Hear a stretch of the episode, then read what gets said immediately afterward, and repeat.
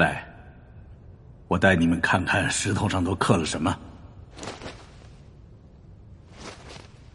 你们可以从这儿看起。男女的浮雕，比当年旅行者探测器上的形象生动了不少，多少有些亚当和夏娃的样子了。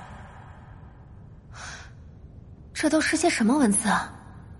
象形文字和楔形文字，其实也没人知道它们的含义了，只是照着远古文物的样子刻的。如果我们都不懂，未来的外星发现者又怎么会懂呢？这些用汉语大篆体写的，是诗吗？是《诗经》。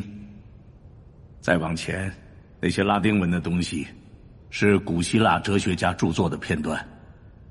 要看到咱们能认识的字儿，还得向前走几十米。对了，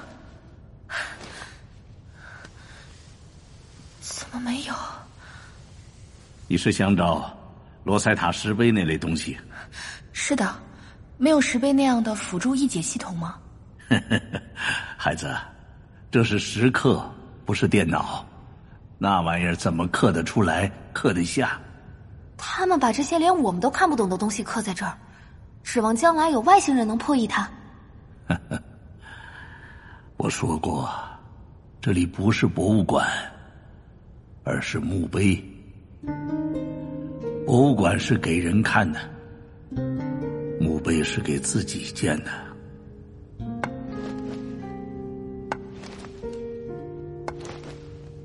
我常来这里散步。想一些很有意思的事儿。你们看，这儿雕的是亚历山大东征。那时他要是再向前走一段，就能在战国晚期与秦相遇。那会发生什么事呢？现在会是什么样？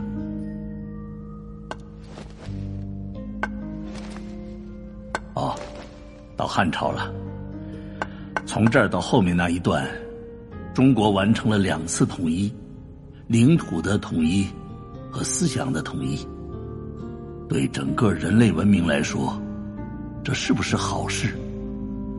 特别是汉朝的独尊儒术，如果换成春秋那样的百家争鸣，那以后又会发生什么？现在又会是什么样？啊，在每一个历史断面上。你都能找到一大堆丢失的机遇，像人生。啊，不不不，至少对我来说不像。我可是什么都没丢掉。孩子，你觉得自己丢失了很多吗？那以后可不要再丢了。没有以后了。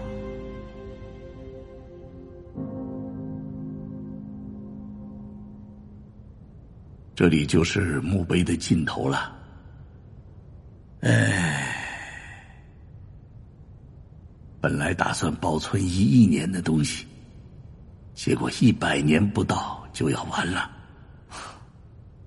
谁知道呢？也许二维世界的扁片文明能看到这些。你想的很有意思，但愿如此。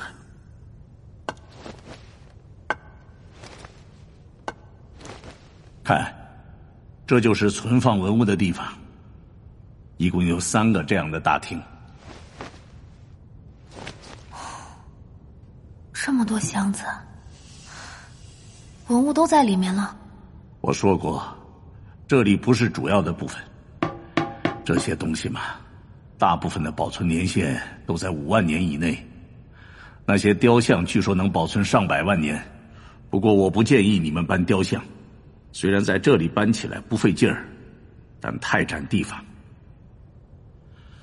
好了，你们随便拿吧，挑喜欢的拿，上面都有标签。成仙，我觉得咱们应该多拿些画，少拿些古籍手稿什么的。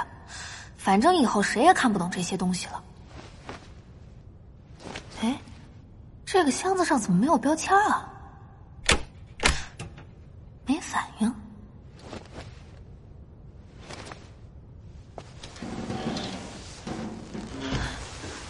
这盖子是不是能直接掀开啊？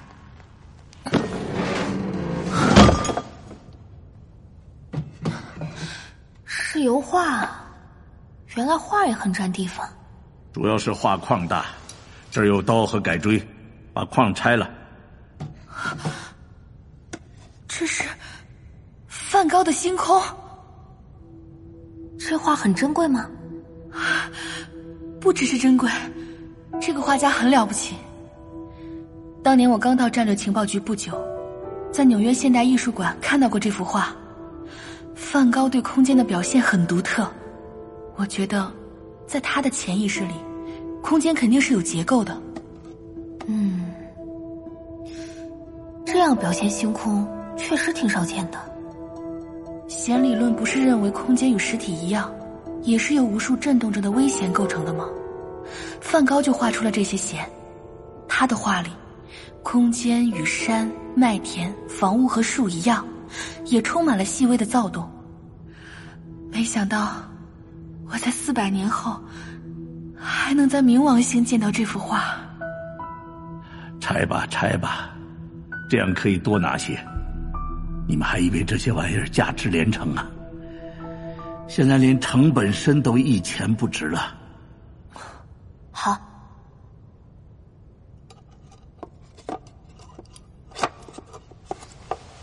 这幅给我留下吧。蒙娜丽莎，这老家伙真精，留下了最贵的一幅。应该不是这个原因。也许他爱过一个叫蒙娜丽莎的女人。我不知道你在这儿，妍妍。我们老师说，他到过卢浮宫后。对蒙娜丽莎和维纳斯都有些反感了。其实看到他，我就想到了你们。如果我早知道的话，会常来看你的。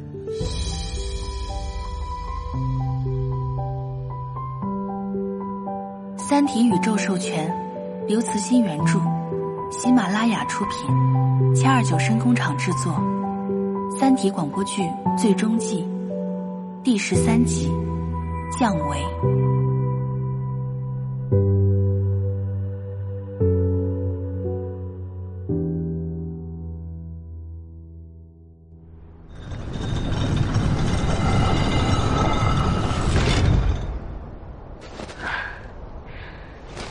子先放这儿吧。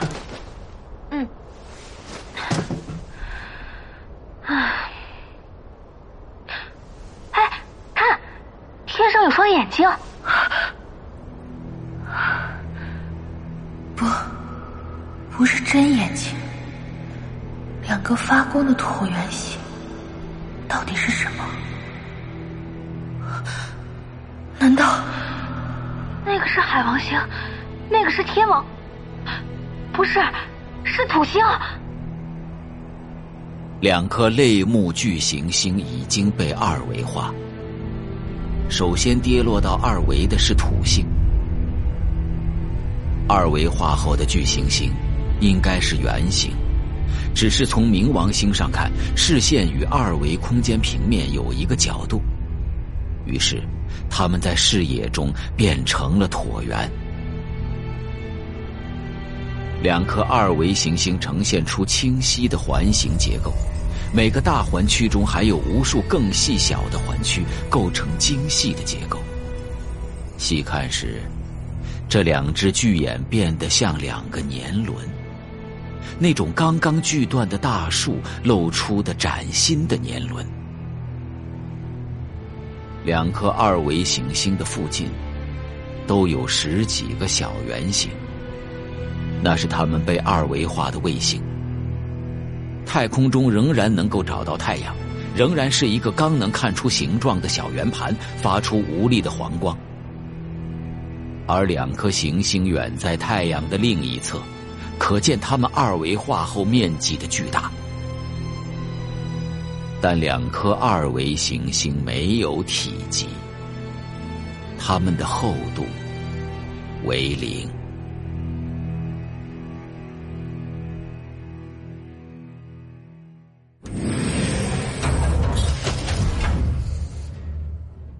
欢迎回到新环号。歇会儿吧。嗯。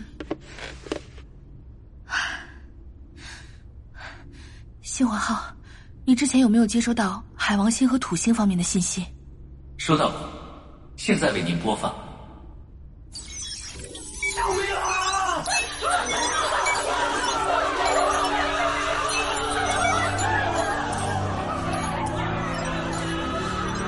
么多，能不能筛选出一些有内容的画面？请问需要哪方面的信息？先给我们看看太空城方面的吧。好的，这是十二小时前海王星群落中欧洲六号太空城的画面。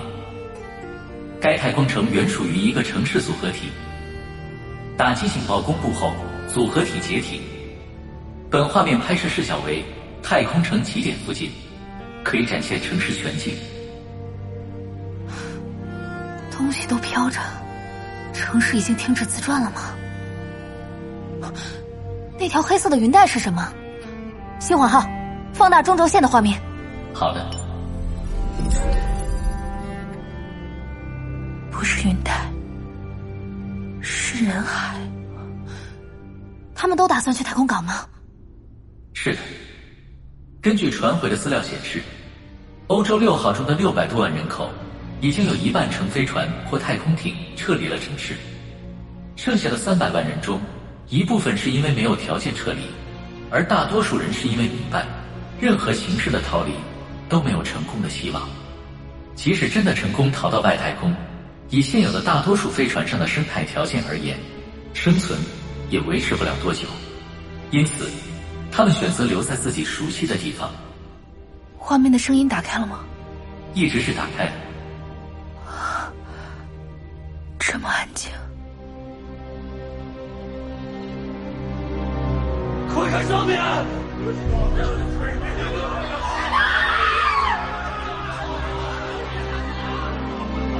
在太空城的赤道上，突然出现了一个亮点。那是欧洲六号最先与二维空间平面接触的位置，亮点迅速扩大，成为一个椭圆形的发光平面。这就是二维空间平面。这时，太空城像一艘底部破口的巨轮，在二维平面的海洋上沉下去。二维平面向船内的水面迅速上升，与平面接触的一切都在瞬间二维化。在升起和扩大中的二维平面上，斑斓的色彩和复杂的结构闪电般的向各个方向奔流飞散，仿佛二维平面是一个透镜，正管窥着从下面飞奔而过的色彩斑斓的巨兽。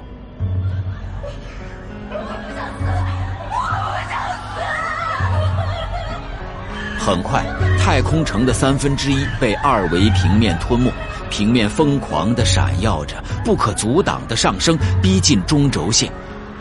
这时，已经开始有人跌入平面。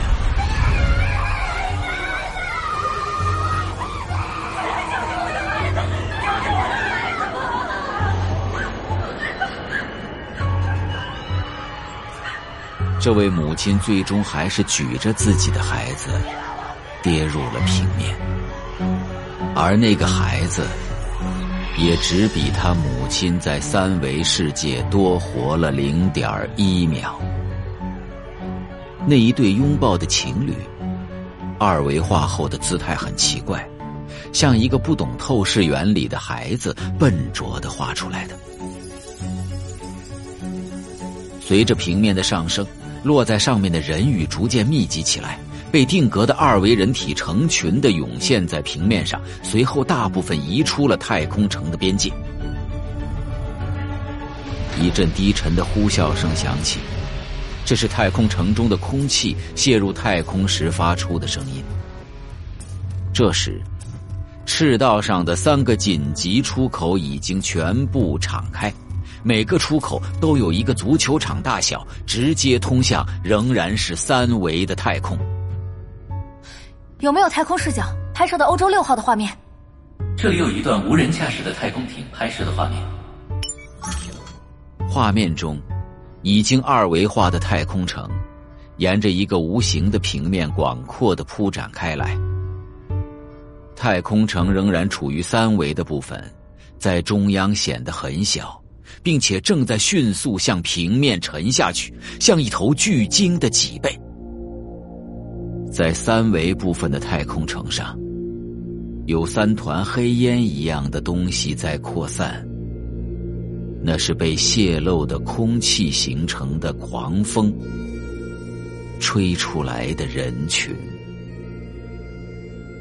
二维海洋中的这座三维孤岛不断的下沉和消融，在不到十分钟的时间里，欧洲六号太空城被完全二维化，真的好像一张城市的一比一图纸。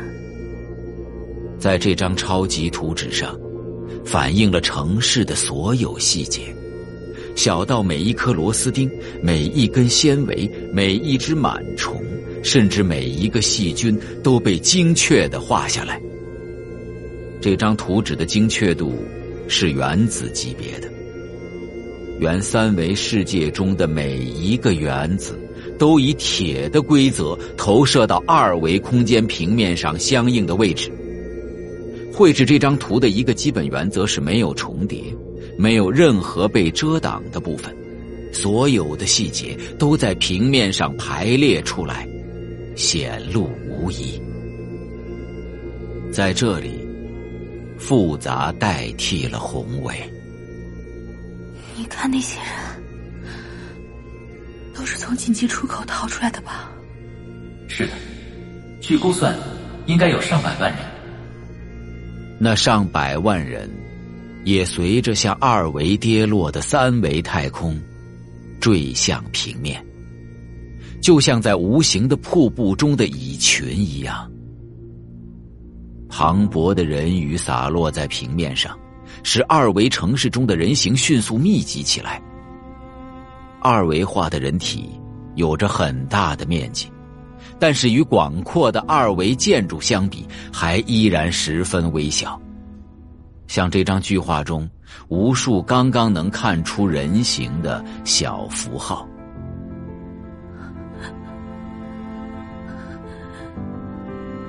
真的不会有活着的人了吗？没有了。二维城市中的一切，都处于静止状态。那些二维人体同样一动不动，没有任何生命的迹象。这是一个死的世界，一张死的画。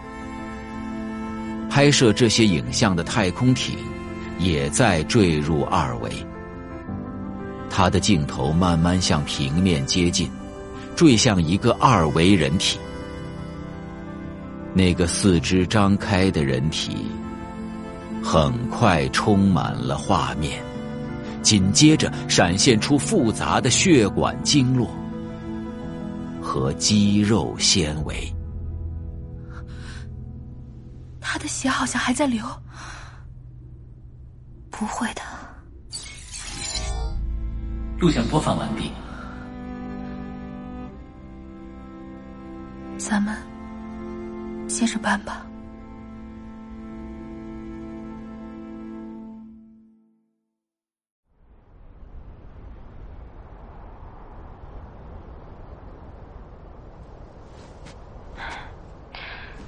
其实把这些文物搬出来也没有多大意义。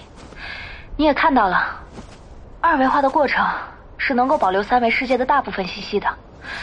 冥王星的底层也不会和博物馆的文物混在一起，只要数学模型正确，图像处理软件还是可以还原它们的三维形状的。我知道。但有事做总比生等着要好些。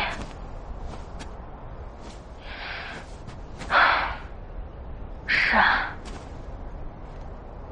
哎，你看天上那条光带，真好看。那是小行星带吧？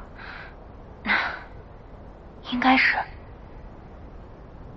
接下来，该轮到火星了吧？火星现在在太阳的这一侧呢。那下面应该快走吧。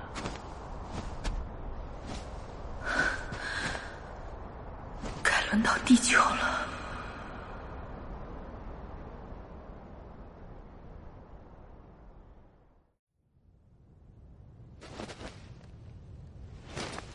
回来了，我已经为你们整理好一批了。好多卷轴啊！《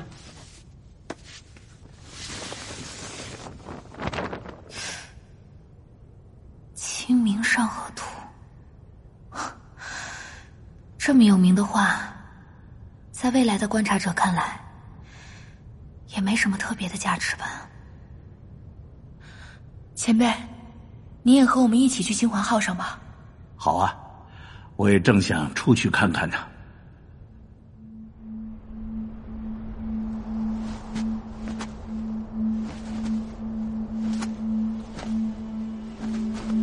那是地球吧？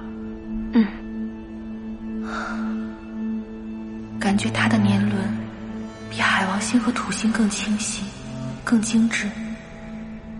黄色的地幔到深红色的铁镍地核，真美啊！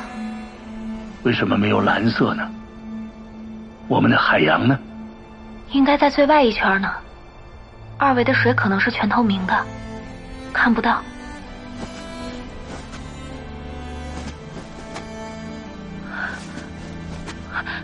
看，那应该是我们的海，就是最外面那圈白色的环。真是，海水在二维空间结冰了，那里也很冷呢。唉，走吧。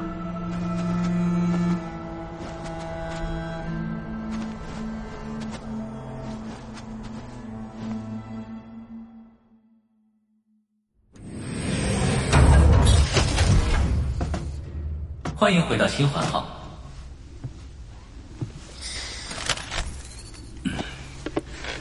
来杯热茶。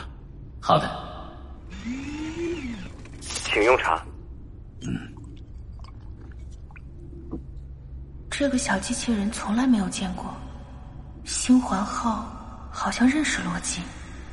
星环号，请播放来自地球的信息。很抱歉，来自地球的信息非常少，其中并没有可识别的内容。但是我可以提供飞船监测系统拍摄的。二维化的地球图像。你，你放的这是什么？这是地球？这是现在拍摄的地球图像，距离五十个天文单位，角放大率四百五十倍，是七个小时前的地球影像。你们看地球外围的冰环，组成冰环的是雪花吗？距离五十个天文单位都能看得这么清楚，这么大的雪花还真是没见过，就像是一件艺术品。星环号，那些雪花有多大？它们的直径大多在四千千米至五千千米之间，比月球还大。这里还有不同的雪花图像，每一片都不一样。而且都不重叠，太美了。嗯，它是怎么形成的？不知道，检测不到有关天文尺度的冰晶聚合体知识。三维世界记录过的雪花最大直径为三十八厘米。真不知道二维世界冰的结晶规律是什么。海王星和土星上都有水，氨也能结晶，为什么没有看到大雪花呢？不知道，海变成这个样子也不错嘛。只有地球，才配得上这样的花环。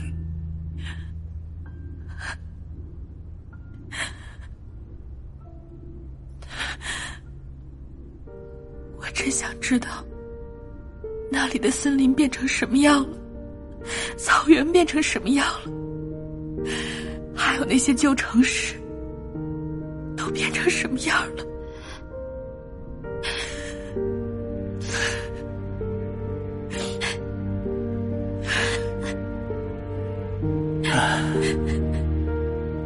咱们继续搬吧。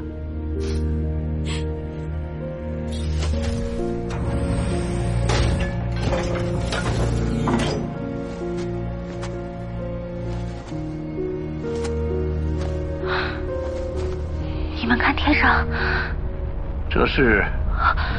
看那边，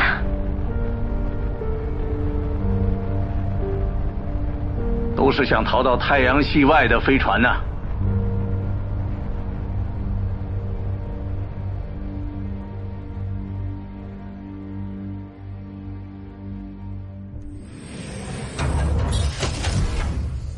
欢迎回到新环号。新环号，我们刚才在外面看到海王星、土星和地球都变大了不少，二维的小行星带也变粗了，这是怎么回事？请稍等。导航系统已经检测到太阳系的导航参照系发生分裂，其中参照系一维持原形态。该参照系中的导航标志物太阳、水星、火星、木星、天王星和冥王星以及部分小行星带和柯伊伯带符合识别标准。参照系二发生大幅度变异，海王星、土星、地球和部分小行星带已经失去导航标志物特征。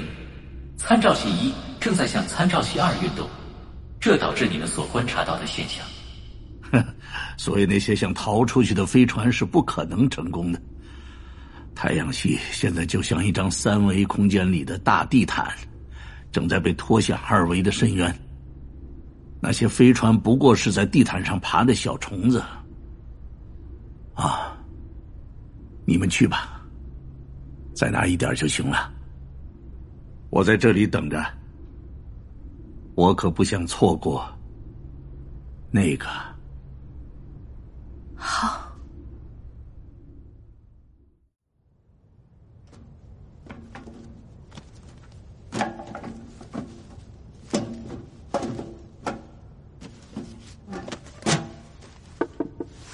哎，把他也带上吧。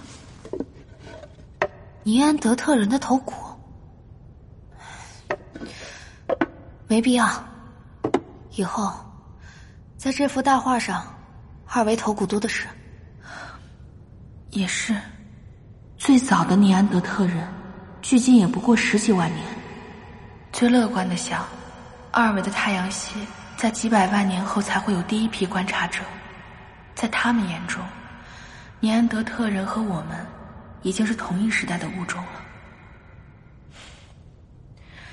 其实这些文物，无论是对现在的我们，还是对未来的他们来说，还不如正在毁灭的现实世界有意义。走吧。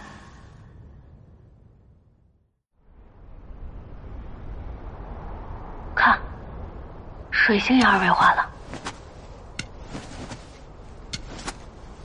搬的差不多了，就这些吧，再多也没什么意思。嗯我也觉得没意思了。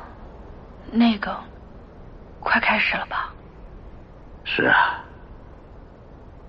快开始了。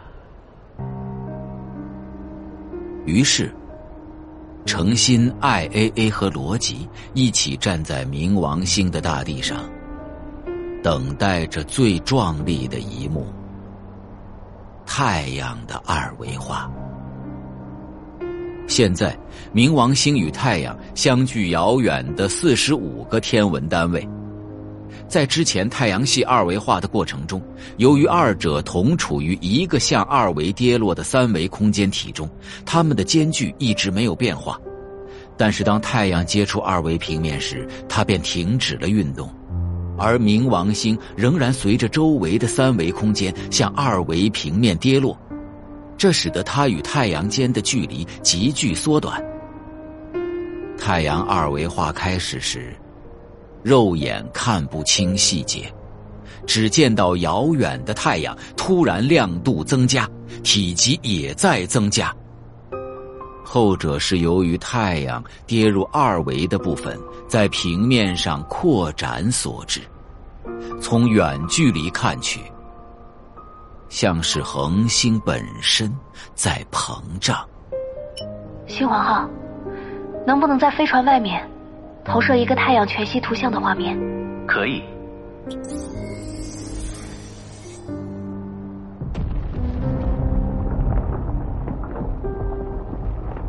太阳接触二维平面的一刹那，跌入二维的部分就在平面上呈圆形，迅速扩展开来。很快，平面上二维太阳的直径就超过了三维太阳。这一过程只用了三十秒左右。以太阳半径七十万千米计算，二维太阳边缘的扩展速度竟然达到每秒两万多千米。二维太阳继续扩大。很快，在平面上形成了一片广阔的火海。三维太阳就在这血色火海的中央，缓缓沉下去。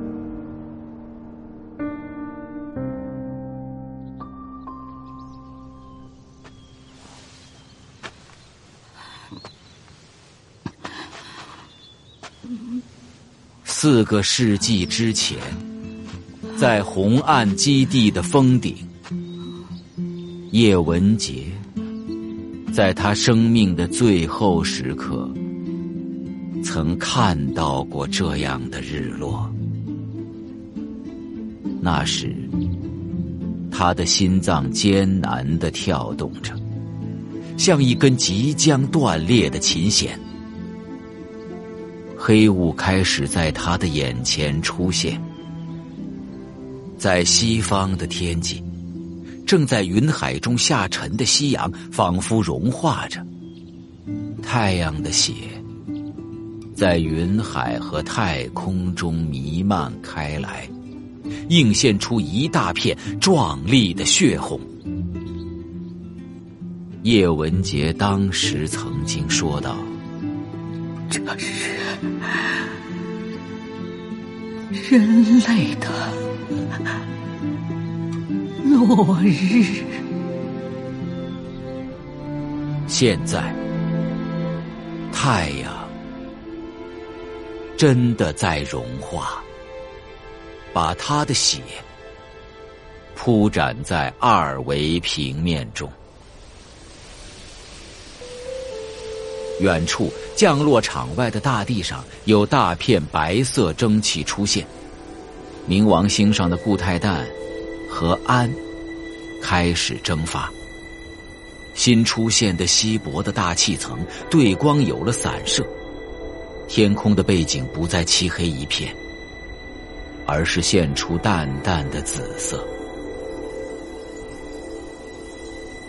在三维世界的太阳落下去的同时，二维平面中的太阳却在升起。二维恒星把它的光能在二维平面内辐射。二维太阳系中第一次出现了阳光。四颗二维行星——海王星、土星、地球和水星，向着太阳的一侧，都被照成金色的湖边。但他们能够受到光照的部分只是一维的边缘。围绕地球的巨型雪花在阳光中融化，变成白色的水汽，被二维太阳风吹向二维的太空。一部分浸透了金色的阳光，像二维地球飘逸的长发。一个小时之后，太阳。完全坠入二维平面。这是最后一次日落。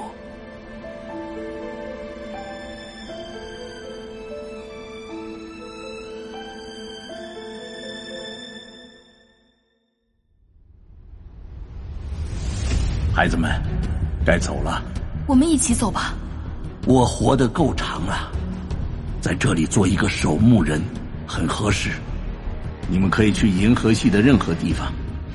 星环号能够以光速航行，它安装了世界上唯一一套空间曲率驱动引擎。什么？原来黑月是光速飞船产生的。孩子，看看你都干了什么。